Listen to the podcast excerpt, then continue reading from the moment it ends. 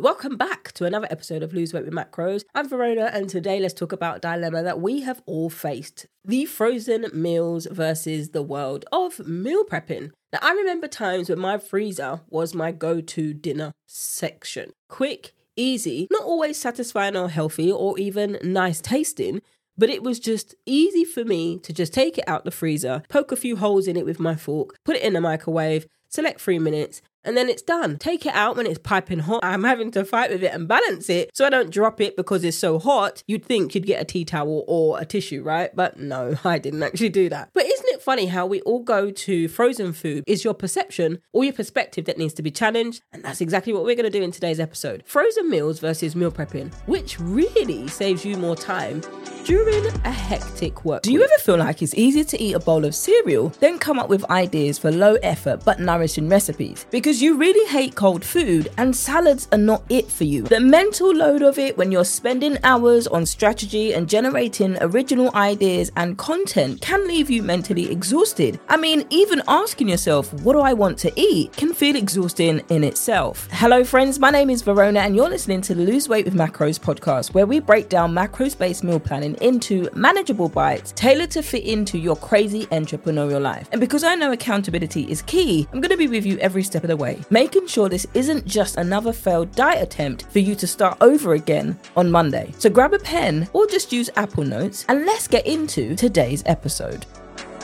Well, hello, friends, and welcome back to today's episode. If you're brand new here, welcome to the show. Head over to the website, vanutritioncoaching.co.uk forward slash free to grab my free Simplifying Meal Prep and Macros course that I've created if you are somebody who said, I don't have time to eat healthy. This is where I show you how to meal prep a whole week's worth of meals in two hours. I show you exactly how you can do that. And that's a strategy that I've used with my clients and myself, and we're still meal prepping to the day. So, I'm your host, Verona, and today I'm going to be diving into a question that many busy professionals face.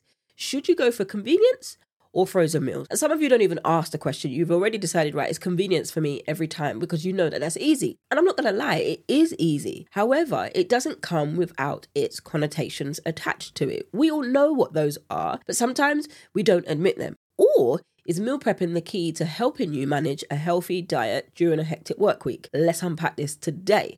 So picture this, it's a typical busy weekday for you. You're juggling deadlines, meetings, and a never-ending to-do list. No matter how many sheets and how many projects you've started in Asana or even ClickUps, no matter how many times you started it, it's still busy and your to-do list seems to be adding more things to it than is coming off of it. Now, when it comes to dinner time now, you're faced with the conundrum of what's for dinner, what's for dinner, what's for dinner. If you've got three little children telling you that, asking you that every single time, it's like, I don't know. Then you've got your fourth adult child, which tends to be your husband. What are we having for dinner? And of course, the easy option seems to grab a frozen meal. Now, these frozen meals taste nice and sometimes they don't taste nice, but it's easy. Poke a few holes in the plastic sleeve, put it in the microwave for three minutes, done. Eat it. Nobody's saying that you're enjoying it, but it is convenience and it's easier than you having to open up the pantry, the cupboard, or the fridge and be like, what can I have for dinner? You've got thousands of ingredients right in front of your face, but that doesn't help you, and neither does your Pinterest board that you've put all of these pins on and then you still don't know what you're gonna have for dinner. But is this the best choice for you, your health, and your time? I'm going to do some pros and I'm going to do some cons. Now, when it comes to frozen meals, they are the go to for convenience. Or you might want to upgrade your frozen meals and then get a delivery where it's fresh, it's hot, and it's ready. Someone else has cooked it. You don't have to wait three minutes. And then if you've got any leftovers, then you can freeze them or save them in the fridge for the next day. You put them in the microwave, and in minutes, dinner is served, as I've said. But here's the thing these meals often come with high sodium levels. Now, this is the boring bit that you already know, but you don't want to hear that you have got high sodium levels, which can increase triglycerides and high blood pressure, which is why many of us avoid going to the doctors and getting a blood test. Now, I recently turned 40 and I never knew that they did this service, but over here, the National Health Service are quick to contact you as soon as you turn 40, telling you you need to go and have your HC1BA, your diabetes, your pre diabetes test. You need to test your cholesterol, your blood pressure. We need to do all of the things because this is where your life starts, right? At 40, this is what they say. I've never had my doctor so invested in my health ever in the 40 years that I've been on this earth. But in this instance, the text came through literally a few days after I turned 40. But when you and I are faced with the choice on our own to go to the doctors, one, we don't want to stand on the scale because we refuse to stand on the scale to see how much we weigh. Actually, when you do go to the scale, do you realize you're not naked or it's a time in the day where you've already had breakfast or you try to starve yourself because you don't want to see the number? Here's what you do admit that this is the weight that you're at. If you're somebody who's trying to lose weight and you're not following the health for every size movement, which glorifies or you know, celebrates women being overweight, then if you're not in that category and you want to eat healthy and you want to lose weight, then it's a good thing for you to stand on the scale, address the number that you see, then you make a sustainable plan that you can keep to.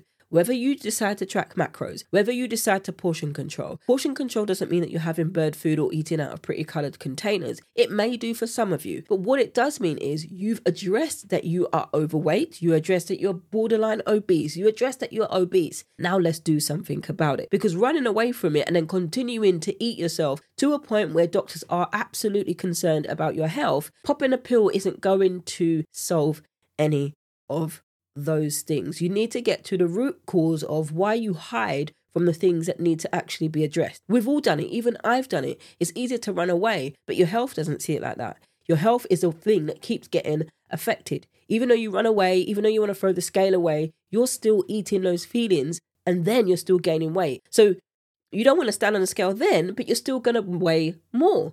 I can't force you to stand on the scale. The point is, when you confront that thing, then you can make a plan to address it and to deal with it. Too many of us want to deal with the fruit and we keep repeating the same things, thinking, but where's this diet not working for me? No matter if you go to WW 10 times in a year, you're still going to keep paying them the same subscription year in year, year in, year out, whether you stand on the scale or not, is because you're not addressing why you keep running to food when you're stressed, emotional, high, lonely, all of those on an emotional high rather when you go to all of those things. So you could keep paying your subscriptions to the gym that you've never stepped in but if you don't address what the issue is wow i'm eating way too many calories that my body needs more than my body can handle that's causing the excess weight gain. Medication stress high cortisol levels that's causing the visceral fat not standing on the scale in a doctor's office is not going to help you with your high sodium levels. It's not going to help you with your visceral fat. It's not going to help you with your stress. We have to deal with it and we have to address it with the people who are qualified in those positions to help you do that. Now, I came away from frozen meals, but it's something that I do need to address because I see it a lot in this industry. Now, I'm not saying that there aren't women who have had a bad time with the scales. I'm not saying that you don't need to do that. But what I am saying is, I'm not saying you need to force yourself on the scale. But what I am saying is, there's a narrative or there's a picture in this industry that pacifies that, okay, the scale is the problem. The scale is the sad state. The scale is the devil. No, you bought the scale to tell you how much you weigh. Stand on it and stop wasting money. That's it. It is an innate object. It does not define who you are. It doesn't dictate who you are. It doesn't determine how much money you do have or don't have. It is literally an item that you decided you wanted to buy because you wanted to address your weight. Now your weight has become out of control. You don't want to address that address it. Otherwise, you're going to keep going back to the same diets and habits and frozen meals and convenience, and you're still going to continue to gain weight. Remember, you've thrown the scale out the window, right? So it's nothing to do with the scale, it's the relationship that you have with food and what you do when you're stressed, when you're emotional, when you're lonely, when you're sad. You turn to food as if that's the right means to be able to help you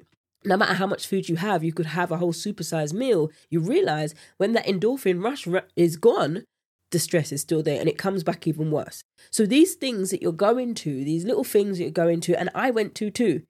You go to those things thinking, yeah, yeah, yeah, that's right, it's going to help the stress. No, it gets you stressed even more when you gain even more. That doesn't make sense. Just like you're trying to put two of the same ends of a magnet together, they repel. That's the same thing. You're trying to do that very impossible task or trying to mix oil with water and it's never going to work. That's the same thing when you're reaching for convenience and refusing to acknowledge or accept that this is the issue and then creating a pa- creating a plan to work towards that. You've got to address the root cause and then we can deal with the fruit. Too many of us in this industry try to address the fruit which is why you keep getting that cycle and habitual pattern of one minute you're binge eating, you're emotionally eating, you're stress eating, then the stress alleviates for a, for a short second, then you're going back to it. It's because you're trying to address the fruit and you're not addressing what the root cause is. Address the root cause, then you can start to move on from that. We know that the meals have increase in sodium levels. So if you're eating a lot of frozen meals and you stand on the scale the next day, guess what? Your your weight on the scale is going to increase. Why? Because you've had a high sodium meal or you've had a high carbohydrate meal or you've done a workout or you're stressed and then your body is retaining water and that shows up in the scales. And our bodies also fluctuate 5 to 6 pounds per day anyway. If you haven't been to the toilet, you're constipated, that's going to show up in the scale. That does not mean the scale is the problem. And oftentimes, these things, just like frozen foods, are seen as a quick fix. And it might actually be costing you more in your health than you realize. Now, meal prepping, when it comes to it, might seem daunting initially because actually, what you're doing is you're spending a part of your weekend cooking. Let's look at it a different way. This approach, meal prepping, gives you control over what you eat rather than a diet saying to you, yeah, carbs, no, sweets, no, sugar, no, fats, no, cheese, no. So then you end up being like, well, what can I eat? And you're looking to a person who created this restrictive system to dictate to you what you are allowed to eat. Like you're a child, you're a big grown woman. Why are you allowing somebody on the internet that you don't know dictate to you or control your foods?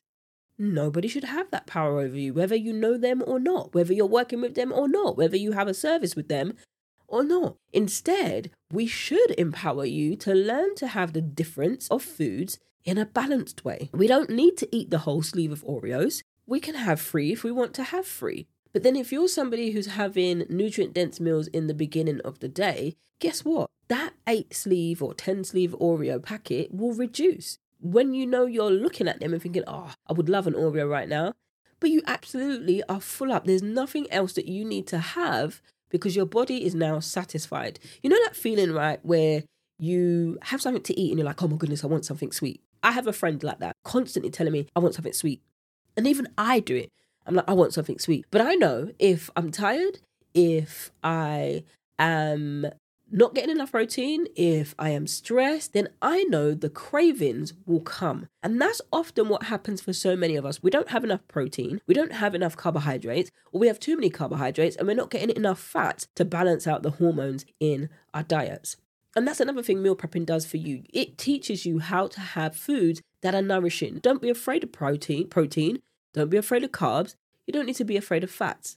When you have this approach, it gives you control over what you eat. Now, I know I've said that already, but I just need to reiterate that because you're getting fresh meals, you're getting nutritious meals, and you're getting meals that are tailored to your taste and the goals that you have that are healthy for your body and your mindset.